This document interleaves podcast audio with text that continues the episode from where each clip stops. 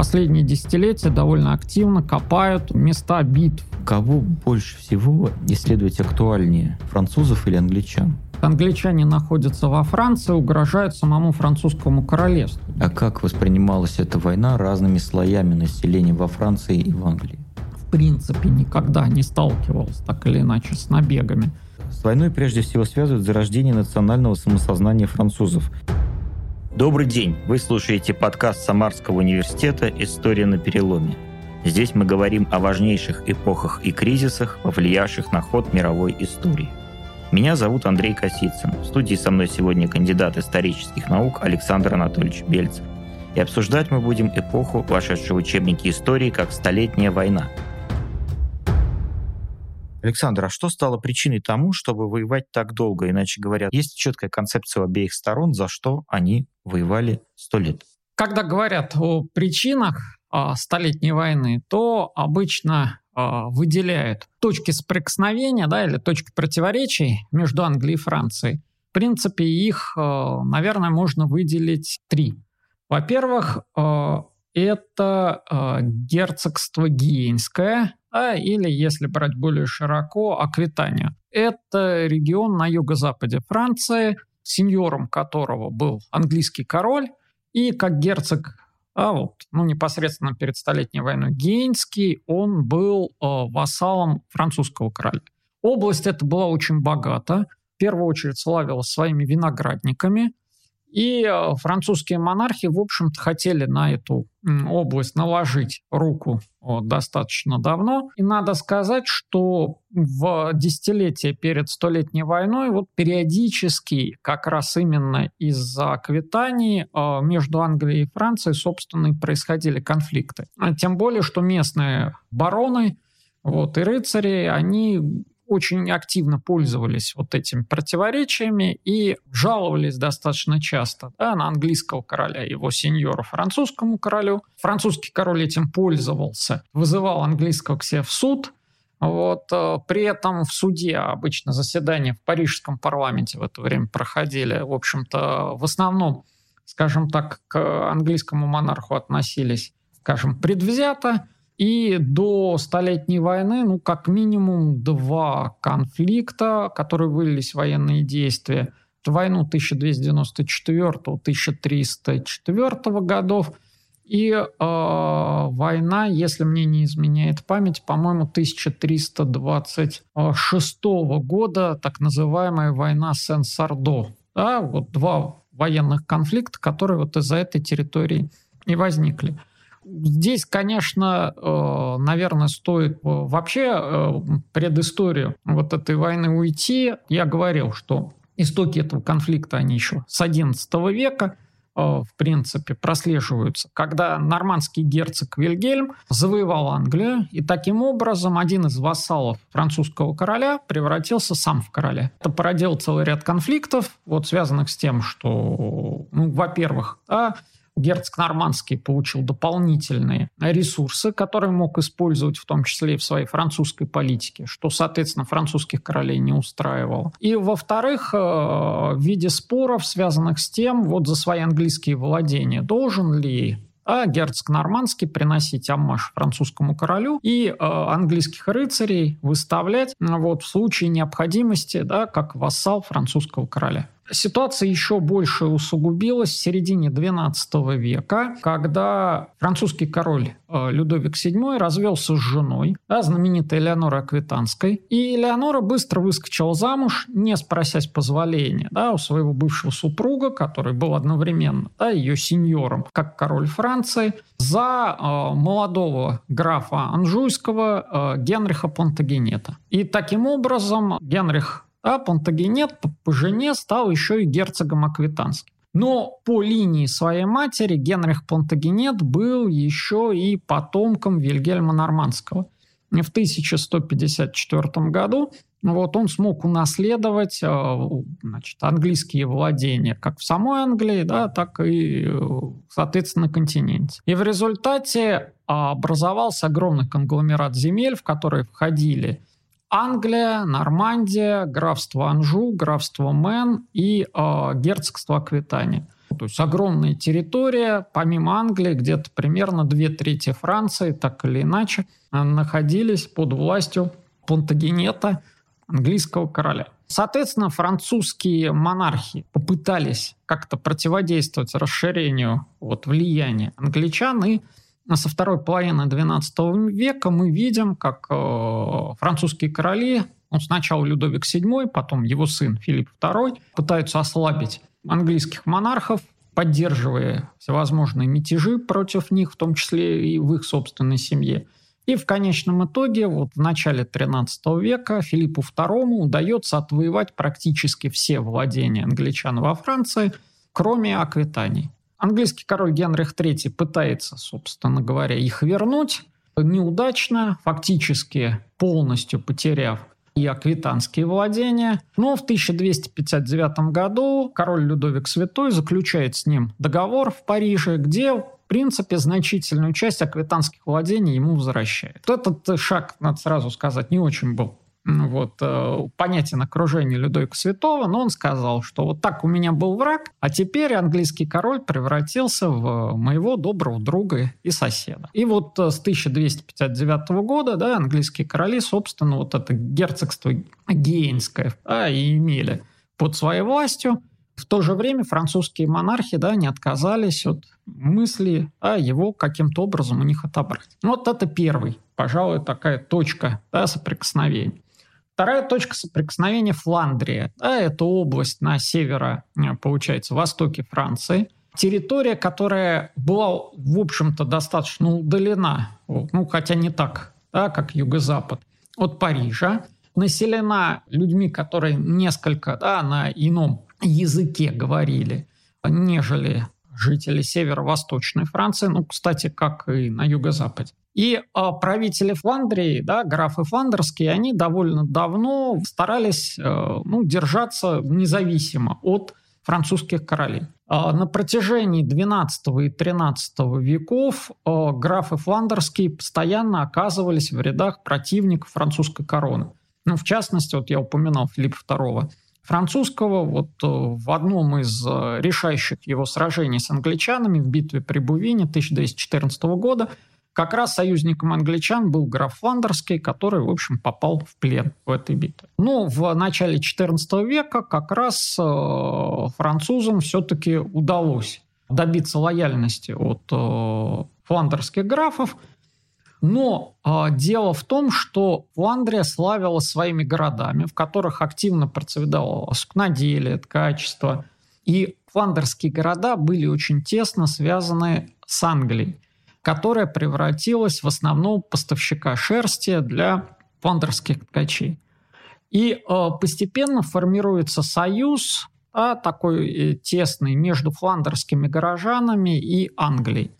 Вот. И со своей стороны английские короли начинают пытаться использовать Фландрию как плацдарм для а, нападения на Францию с севера, потому что одно дело там, совершать набеги из Аквитании, которая довольно далеко находилась от э, центра да, политического Франции, и другое дело из Фландрии, которая к Парижу ближе – да, и, соответственно, можно значительно сильнее угрожать вот французскому королю. А, со своей стороны, будучи богатой провинцией, Фландрия также привлекала французскую корону, которая стремилась из нее побольше средств получить. И между Фландрией и французской короной, в общем-то, в начале XIV века тоже происходит несколько конфликтов. Но самые известные из них это, наверное, вот как раз конфликт э, начала XIV века, когда в 1302 году да, в битве при Куртре фландерские горожане разбили французскую да, экспедиционную армию. И несмотря на то, что потом да, все-таки э, Франция была более успешной, регулярно французские войска наносили поражение вот, фландерскому ополчению, тем не менее, вот, ощущая тесную экономическую связь э, с Англией, фландерские горожане вот, постоянно склонялись на сторону англичан. Ну, а для Англии, повторюсь, этот регион был важен так, и экономически и стратегически. И, наконец, третья такая точка соприкосновения находилась на севере Британии. Да, это было королевство Шотландское. Отношения с Шотландией у англичан, в общем-то, начиная с XI века, скажем так, да, развивались достаточно сложно в силу того, что и Шотландия, и Англия э, претендовали как раз на земли старых англосаксонских королевств, вот Кумбрии и Нортумбрии. Ну, особенно Нортумбрии, потому что, собственно, именно это было большое такое королевство. Кумбрия, пожалуй, это часть вот этого региона. Соответственно, на протяжении 12-13 э, веков постоянно между английскими и шотландскими войсками происходили да, столкновения – но вот пока в 1249 году не был заключен мирный договор, по которому вот граница была более-менее определена. В 1286 году погиб шотландский король, затем в течение буквально нескольких лет скончались его наследники, Шотландия осталась без короля. На трон выдвинул свои притязания а, где-то полтора десятка человек – по-моему, 12 их все-таки было более точное количество. И они обратились э, за помощью так скажем, в разрешении спора английскому королю Эдуарду I. А тот решил использовать эту ситуацию для того, чтобы усилить свой контроль над Шотландией. Он э, поддержал одного из претендентов, э, вот, Джона Балиоли, но навязал ему очень тяжелые условия – потребовав от него, в частности, да, как от вассала Англии, принести вассальную присягу, как от вассала английской короне, да, предоставлять войска для войн на континенте. И Джон, будучи этим недоволен, в общем-то, вот как раз заключил союз с Францией да, в 1295 году. Это да, не удовлетворило Эдуарда I, Эдуард оккупировал Шотландию. В Шотландии началась война за независимость, прославленная многими голливудскими фильмами, в частности, «Храбрым сердцем». И а, вот с этого времени а, Шотландия превратилась в постоянную угрозу для англичан, да, постоянный второй фронт. А со стороны французов, естественно, да, было важным этот союз да, как раз наоборот поддерживать. И вот Шотландия была третьим да, регионом, третьей точкой, где, а, в принципе, сталкивались интересы Англии и Франции. Ну и, наконец, собственно, да, поводом или причиной, а, которую, в общем-то, сами современники, наверное, считали наиболее важной, были династические притязания Эдуарда III на французский трон. Дело в том, что Эдуард III был а, внуком французского короля Филиппа IV Красивого, сыном его дочери Изабеллы. А у короля Филиппа IV, а, в общем, так получилось, что трое его сыновей умерли в свою очередь без наследников мужского пола. И таким образом Эдуард остался чуть ли не единственным мужчиной, потомком э, Филиппа Красивого на тот момент. Здесь, даже несмотря на то, что это займет какое-то время, да, необходимо сказать вот как раз о ситуации, а, связанной с наследованием трона. Дело в том, что в средневековой Европе, в принципе, женщины обычно как наследовали владения, в том числе и корону, так и а, могли передать права на наследование кому-то из своих родных.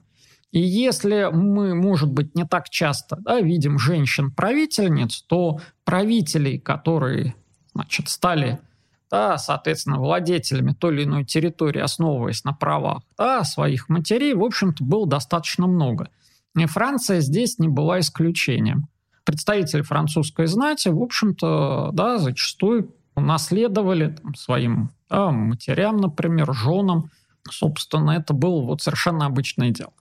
В Англии, вот я уже упоминал, например, Генрих Понтагенет, вот он как раз стал английским королем, он наследовав права вот от своей матери Матильды, да, дочери английского короля Генриха I. А вот французская корона, да, вот долгое время была лишена вопросов, связанных с правами женщин, поскольку на протяжении долгого времени вот так оказывалось, что у французских королей всегда есть э, в запасе сыновья. Однако дети вот Филиппа да, Красивого вот в этом плане оказались неудачны, ладно уж так скажем. Дело в том, что старший да, из его сыновей, Людовик X, когда умер, то у него оставалась дочь Жанна, и э, его э, вторая жена была беременна.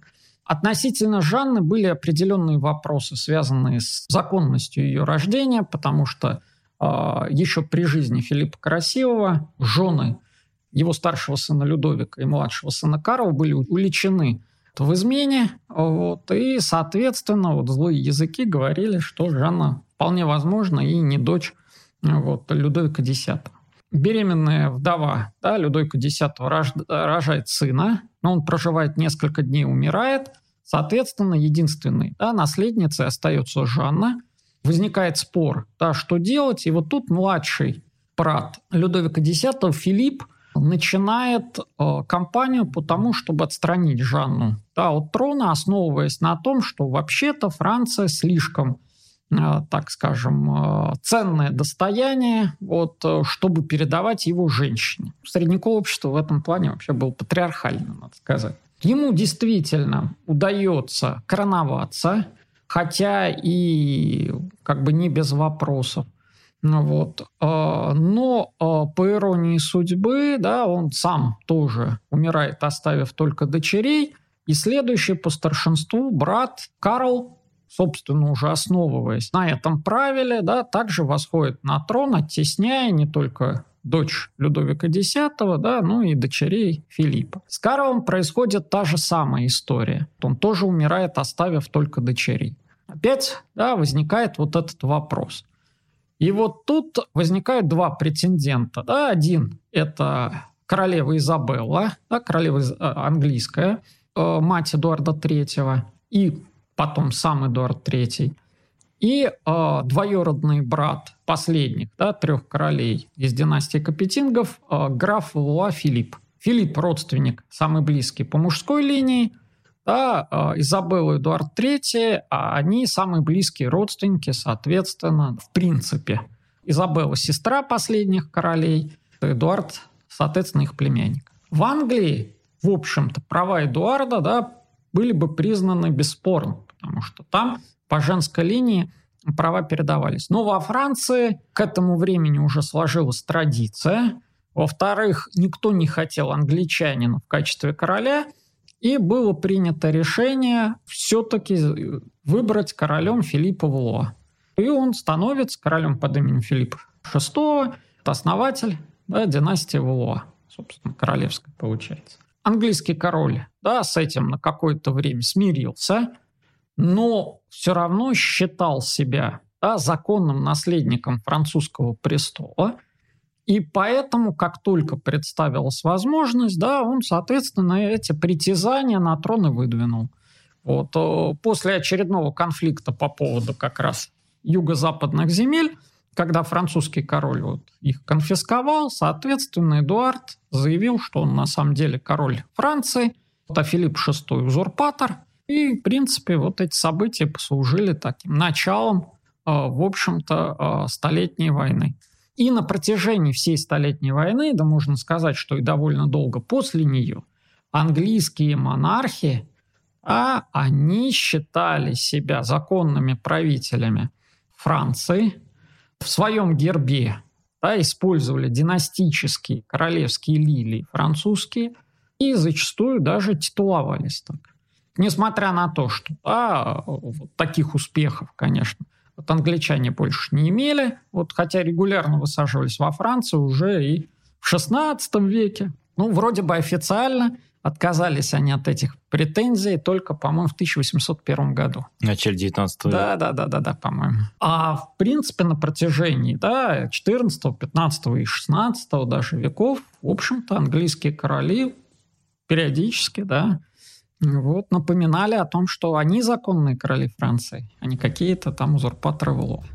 Я так понимаю, что вообще невозможно такой клубок конфликтов размотать в рамках одного поколения, действительно, и виной тому э, вот этот династический принцип да, построения общества, э, престол наследия. И если бы по-другому было бы, может быть, устроена передача власти, э, тогда, может быть, и история развернулась иначе. Ну, здесь, э, конечно, э, большую роль сыграло вот это вот политическое решение, да, все-таки ограничить э, право передачи французской короны э, только мужской линии, потому что это была новация, в общем-то.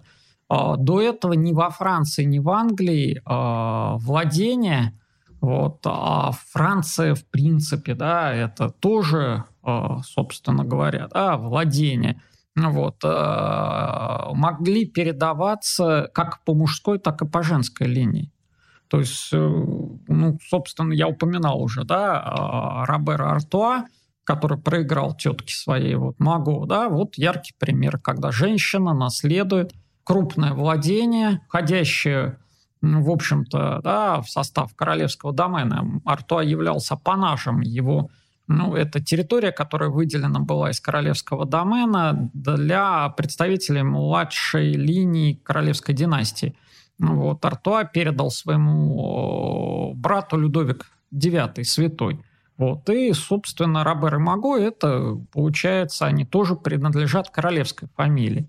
Ну, так получилось, что отец Робера Артуа умер раньше своего отца. Таким образом, вот Маго наследовала то это графство как ближайшая родственница предыдущего вот, владельца. То есть Королевский суд это признал. Поэтому тут вот именно вот это вот политическое решение, оно и сыграло, конечно, такую роль. С одной стороны, есть система, которая живет своей жизнью, с другой стороны, есть какие-то конкретные представители династии, которые подлили массовый огонь. Ну и у меня вот лично такое ощущение сейчас сложилось, что от конкретных людей не всегда все зависело, да, то есть система все-таки здесь э, закрутила все гайки, и, э, в принципе, война, наверное, была неизбежна. Ну, столкновение в том или ином виде, да, а, вот, скорее всего, потому что между Англией и Францией было очень много противоречий. Но вот такой вот масштаб, конечно, благодаря все-таки династическим вот этим моментам. А тут уже все-таки очень много от личности, мне кажется, тоже зависело. А вот скажи, есть ли конкретные в истории люди, которые пытались остановить эту войну? Ну, среди этих представителей династий, которые сделали много усилий не для поддержания, а кто-то вот выделился на фоне мира, миротворческой какой-то э, своей способности? Ну, вот если брать, в принципе, да, Англию и Францию, то, э, в общем, таким миротворцем пытался стать э, Ричард II. Вот английский король, который по разным причинам. В первую очередь, э, потому что к этому времени Англия уже несла потери. Вторая половина, даже лучше сказать, 70-е, э, 80-е годы, вот так вот, 14 века для англичан были неудачны, французы их практически полностью из Франции выгнали. Вот. И Ричард II пытается заключить мирный договор с французским королем Карлом VI, заключает его – там мир на 20, по-моему, лет, если мне не изменяет память, женится на дочери Карла VI. Но этот мир не был воспринят позитивно в Англии. И это была, пожалуй, одна из претензий к Ричарду II и одна из причин, почему в конечном итоге его лишили престола. Поэтому я бы не назвал, наверное, большого количества миротворцев. Ну вот Ричарда II, да, наверное, можно упомянуть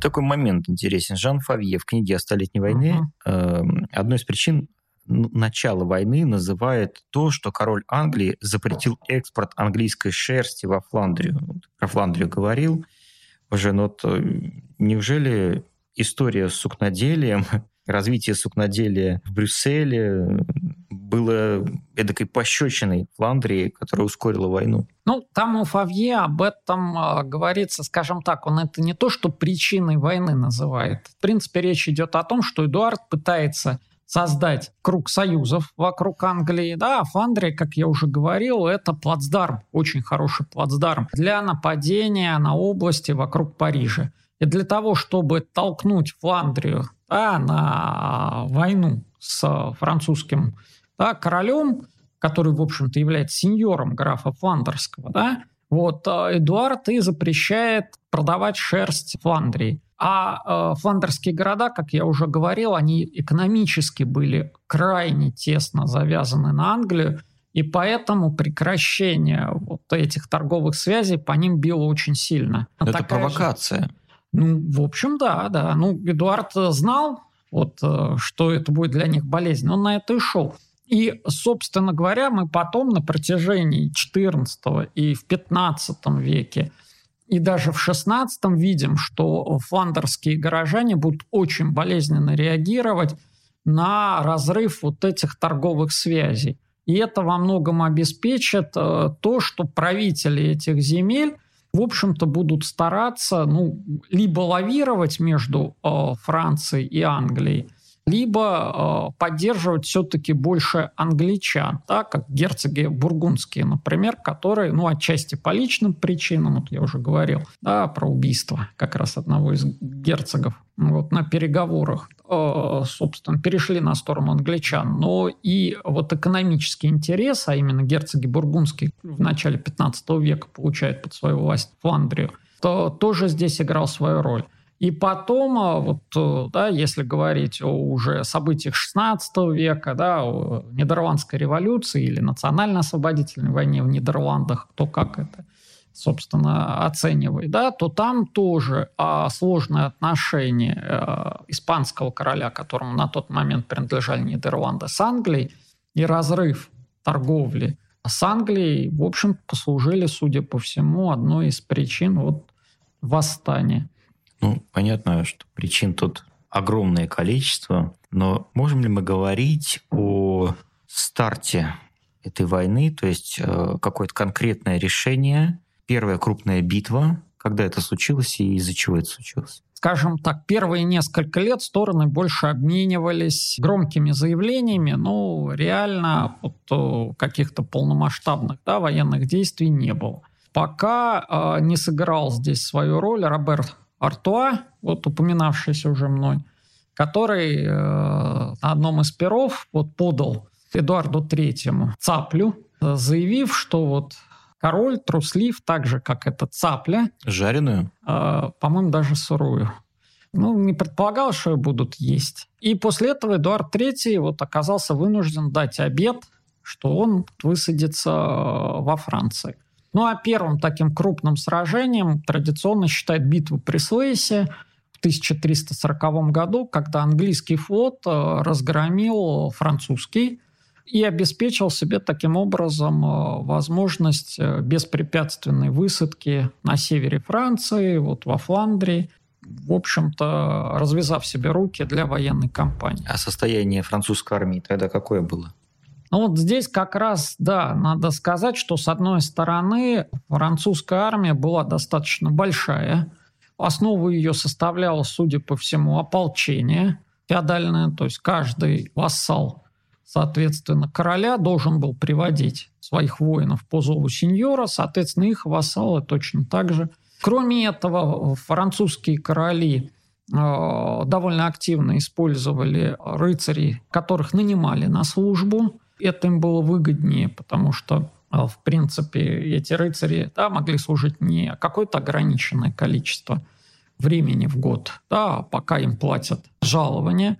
Кроме того, активно нанимались, например, арбалетчики. Вот. В целом французская армия была такой достаточно большой, считалась одной из лучших армий в Европе своего времени. Ну, слабым местом у нее, в общем, как показали события, была дисциплина потому что организовать управление этими войсками на поле боя оказывалось довольно сложно, и в серии битв как раз между англичанами и французами зачастую поражения французов были связаны как раз не с тем, что англичане как-то их там качественно прям намного превосходили, но с тем, что превосходя в численности, французы э, совершали какие-то тактические ошибки, и самое главное, э, руководители теряли, в общем-то, управление армией на поле боя.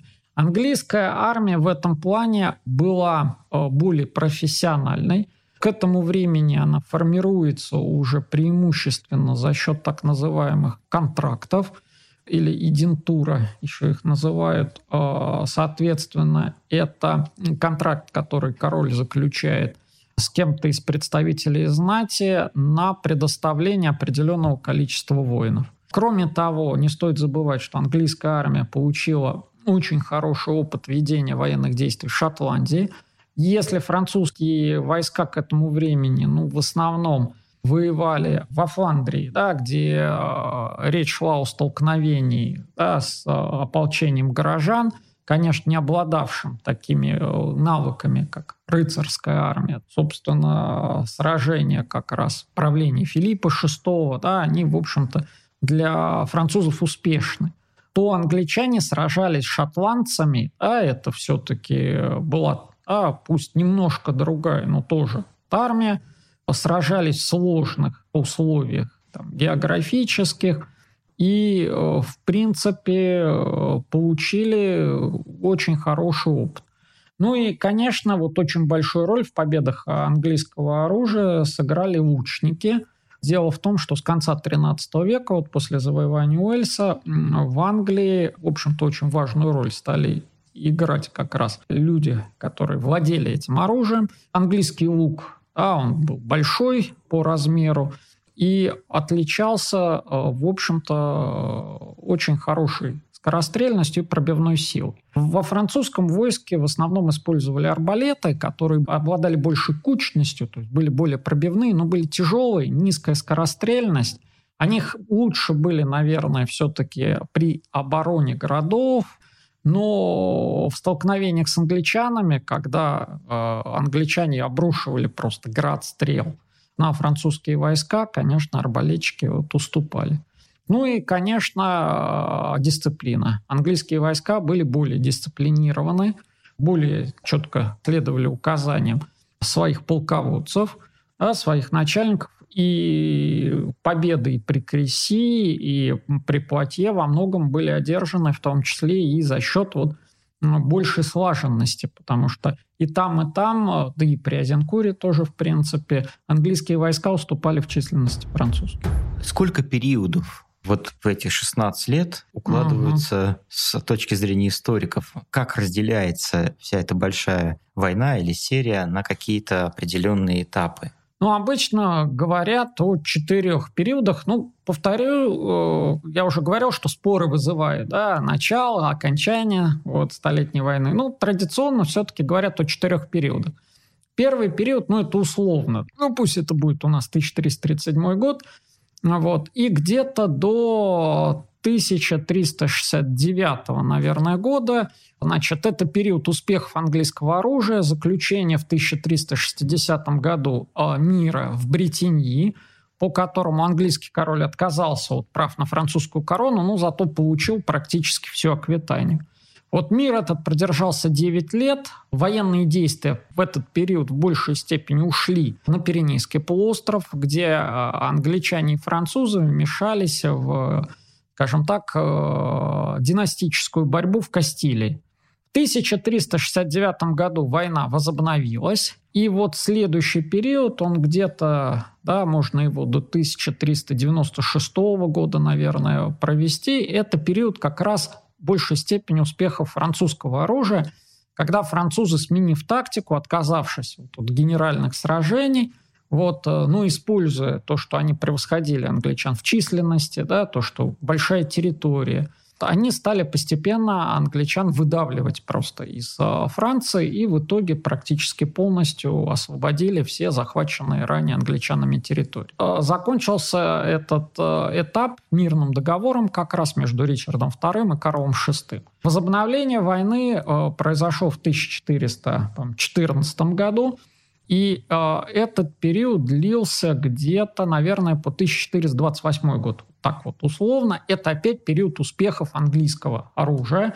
Англичане наносят поражение французской армии в битве при Азенкуре, захватывают э, Нормандию. Вот в 1419 году, собственно, вот происходит убийство герцога Бургундского и новый герцог Филипп переходит на сторону англичан, и после этого в 1420 году, поскольку бургунцы контролировали Париж, англичане занимают его, и в городе Труа был подписан договор, по которому английский король женится на дочери французского короля Карла VI, признается наследником французского короля, а единственный на тот момент оставшийся сын короля Карла VI, дофин Карл, объявляется незаконно рожденным. Ну, так получилось, что, в общем, и Карл VI, и Генрих V вот умерли довольно быстро, там, в течение двух лет после вот этого договора.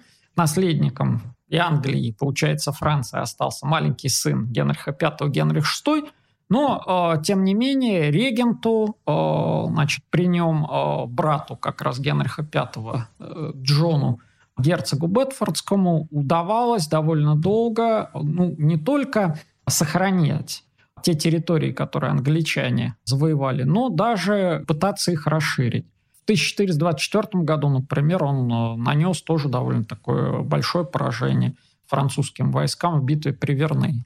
И, собственно, завершается этот период осады Орлеана 1428 года, когда англичане для того, чтобы обеспечить себе стратегическое пространство да, на юге Франции, где как раз дофин вот, укрепился, осаждают город Орлеан, и для того, чтобы его освободить, появляется вот Жанна Дарк. А, и последний период – это период как раз с 28 года, с 1428 года и до конца, ну, будем считать условно, до 1453 года, когда французы а, возвращают себе инициативу и а, изгоняют англичан из Франции. То есть вот, в принципе, на мой взгляд, ну, не только на мой, можно говорить о четырех этапах.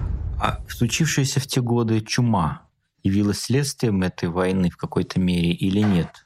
Из того, что народ мигрировал, э, войска перебрасывались, заражения происходили. Можно ли говорить, что это связанные вещи очень сильно? В принципе, в Европу-то чума пришла независимо вот от этой войны. Исследователи предполагают, что принесли в Европу чуму итальянские моряки, а генуэзские конкретно. Да, а Генуя в этой войне вот напрямую не участвовал.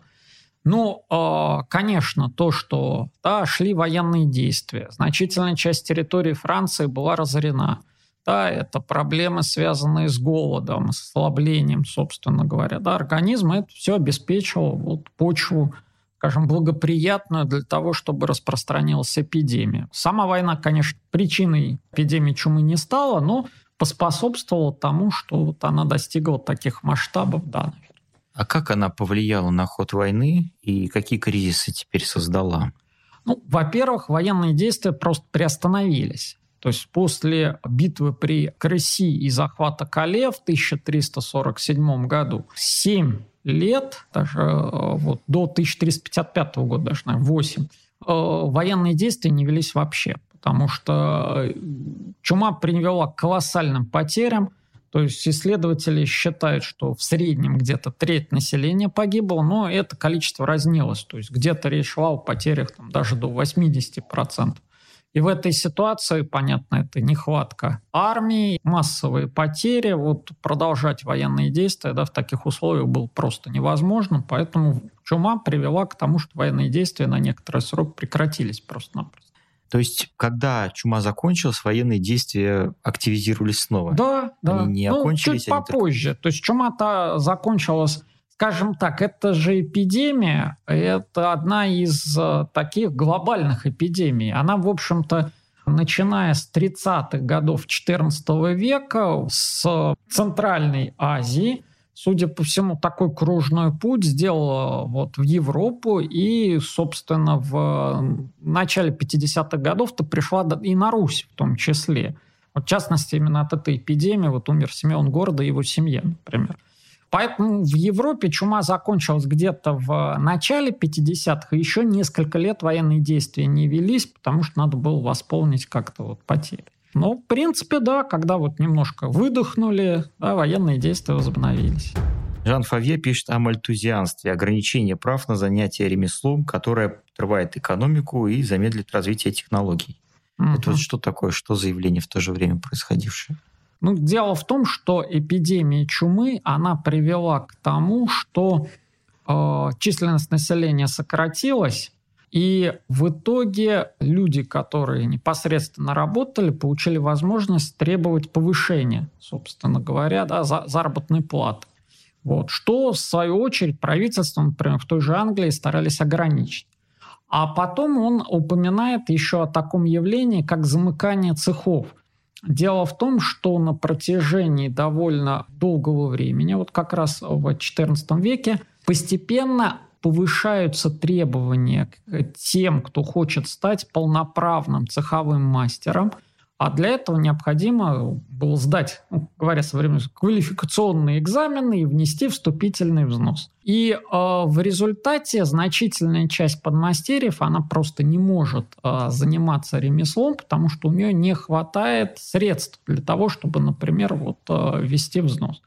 И по его мнению, собственно, чума, уничтожив значительную часть цеховых мастеров, привела к тому, что требования были смягчены. Ну, я честно скажу, я не знаю, вот насколько тут с ним можно соглашаться. Потому что, в принципе, в том, что касается вот исследования экономического развития европейских городов, вот этого времени все-таки исследователи обращают внимание на то, что вот это замыкание цехов продолжало существовать, и, в принципе, именно оно привело к тому, что возник довольно большой слой людей, которые, обладая всеми необходимыми навыками, в общем-то, не имели Э, возможности стать полноправными членами цеха, и в этом плане были несколько ограничены в своих правах. Они ремеслом-то заниматься могли, но они могли заниматься ремеслом как подсобная сила в качестве помощников, наемных каких-то рабочих. Сами да, открыть мастерскую, поскольку они не являлись членами цеха, да, получается, им было сложнее.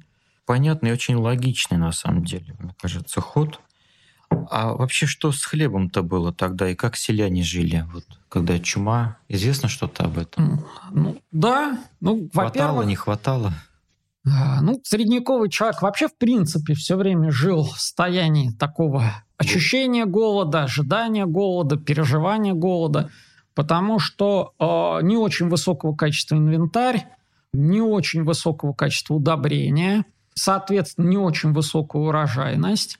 И в этом плане любой катаклизм климатический вот, или политический, да, та же война мог привести к тому, что, в общем-то, будет голод. А цены на продукты в городах, скажем, которые доставлялись? Ну, я не назову вот прям конкретно.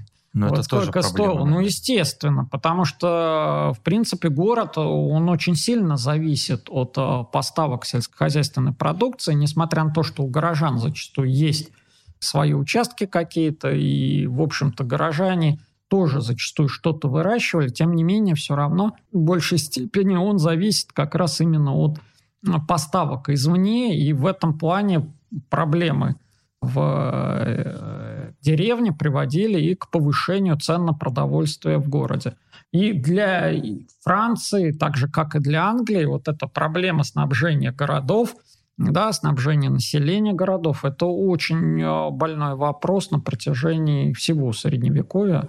Это и не только 14 да, 15 веков, но и в 16 веке, например, вот постоянно эта тема так будоражила, так скажем, э, как рядовое население, так и правительство. И это к тому, что вот эти огромные цифры умерших в годы чумы, это цифры не только погибшие непосредственно от чумы, но и от голода, который случился на этом фоне и ну, всех этих катаклизмов. Но здесь сложно сказать, потому что все-таки пытаются подсчитать именно умерших от эпидемии, собственно говоря, да, а не последующие потери. Ну, в принципе, да. Ну, когда мы говорим о какой-то статистике, да, попытке подсчитать какие-то потери, какое-то население, численность населения в Средневековье, это очень тяжело сделать, потому что здесь мы опираемся все-таки в основном на косвенные источники – то есть никто вот э, такую подробную статистику в то время, в общем, большей частью не вел. Какие-то элементы ее, пожалуй, вот э, только-только появляются, и то связаны они в первую очередь да, с необходимостью раскладки налогов, например.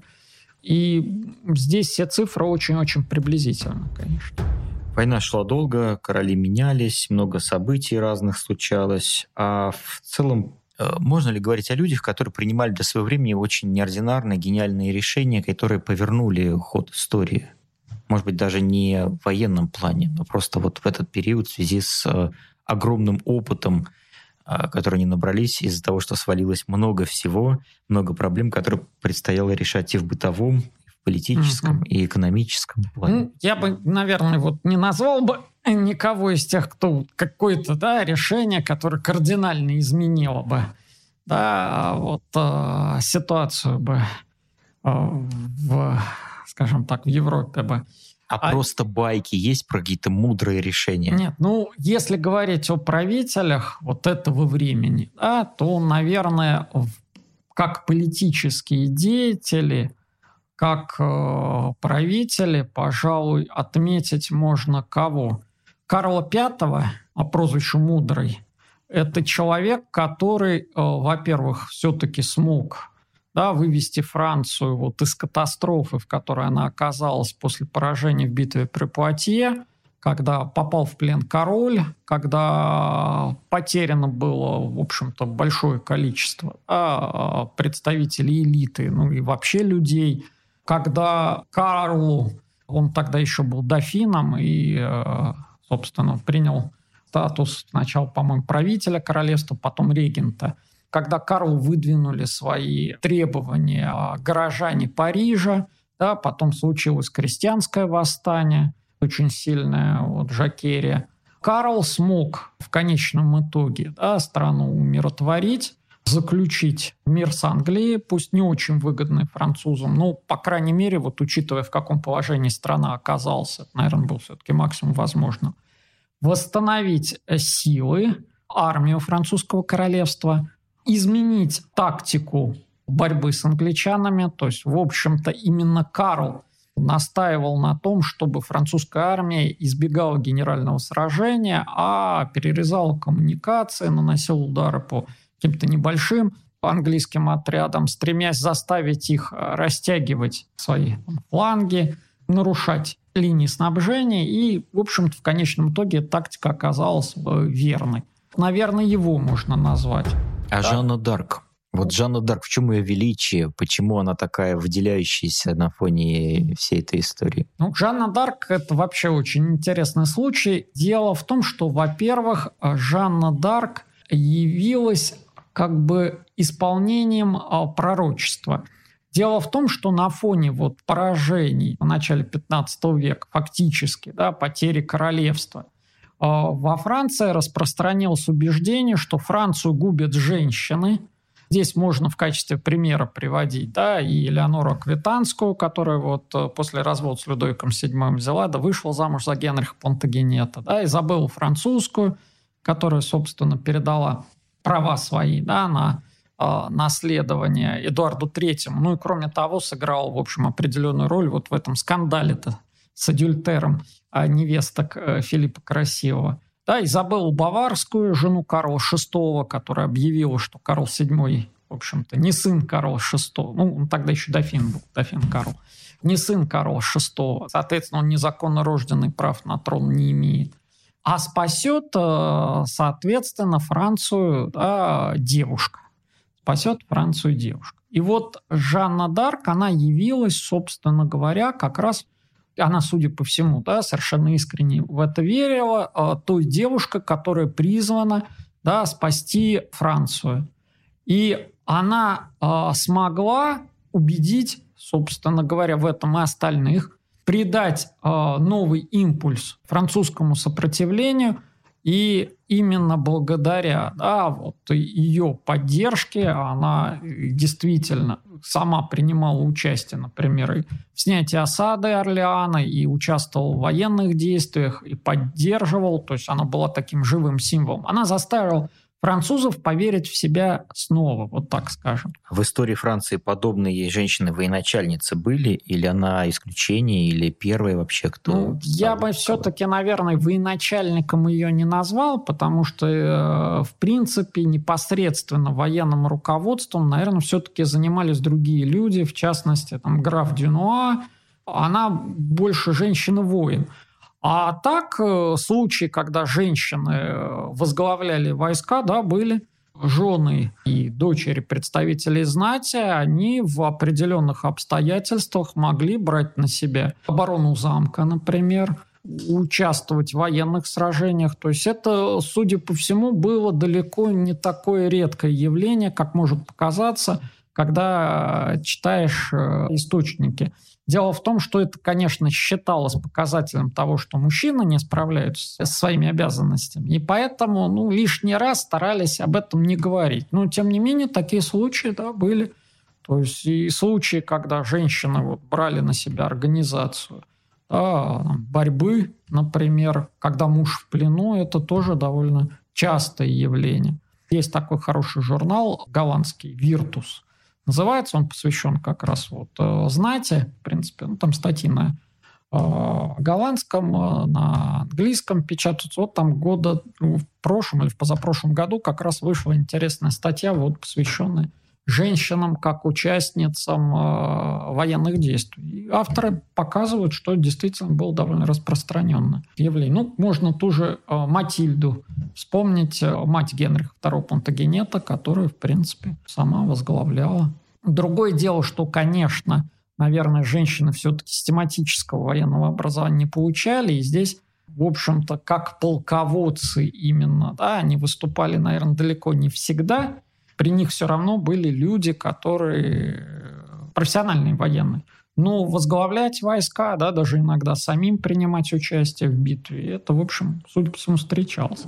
Здесь нельзя говорить, что там пример Жанна, прям вот он совсем уникален. Битва при Кастионе. Почему это финал Столетней войны? Что произошло, после чего англичане не оправились и была поставлена точка в этой многолетней истории? Ну, судя по всему, просто там были задействованы последние резервы, в принципе, какие существовали еще у английского монарха. Поражение показало, что англичане своими силами, судя по всему, справиться уже с Францией не могут. И кроме того, как раз э, в этот период начинается уже внутриполитический кризис самой Англии, который в конечном итоге вылился в э, войну Рос. Поэтому действительно после этого на территории Франции военные действия на какое-то время прекратились. Но я говорил о том, что э, в принципе дата окончания Столетней войны – это очень спорный момент. Ни англичане, ни французы, они не рассматривали вот эту битву как все, то есть э, окончание войны. По-прежнему и для тех, и для других оппоненты продолжали оставаться врагами. Французские пираты да, совершали набеги нападения на английское побережье. В ходе вот войны Рос а, побежденные зачастую скрывались как раз у французского короля, да, и тот, а, в общем-то, использовал их для того, чтобы, а говоря современным, дестабилизировать обстановку в Англии. А, кроме того, в 1475 году да, английский король Эдуард IV в принципе организовал вторжение – а, вот, во Францию в союзе вместе с герцогом Бургундским опять. И только вот в 1475 году был подписан э, мирный договор в Пекинии, который некоторые исследователи как раз считают все-таки окончанием Столетней войны. Хотя, повторюсь, и после этого англичане регулярно принимали на себя требования к французскому королю отдать корону, совершали э, высадки на территории Франции. Другое дело, что успехи этих высадок зачастую были очень локальные. Ну вот Генрих VIII, например, несколько раз э, вот, э, в 1513, 1500, по-моему, 23 в 1544 году высаживался во Франции, захватывал отдельные районы, по-моему, Теруан, Турне, вот, в 1544 году Булонь. Вот, ну, потом англичанам приходилось все это все равно опять отдавать, потому что ну, удержать они не могли. Так что это условная очень дата, вот связанная с битвой при Кастионе, которая, в общем, ну, как бы традиционно считается окончанием войны, но не рассматривалась в качестве таковой современниками, да и некоторыми историками тоже, в общем, в качестве таковой не рассматривается. То есть последнее крупное сражение, наверное, ну, в, в принципе, да, да, да. То есть это, пожалуй, так, да, последнее крупное сражение, после которого уже, в общем-то, речь действительно о захвате Франции, конечно, уже страна англичан не шла. Спасибо большое. Спасибо. Сегодня мы поговорили о причинах и истории и ходе э, Столетней войны. В следующий раз мы обсудим итоги и последствия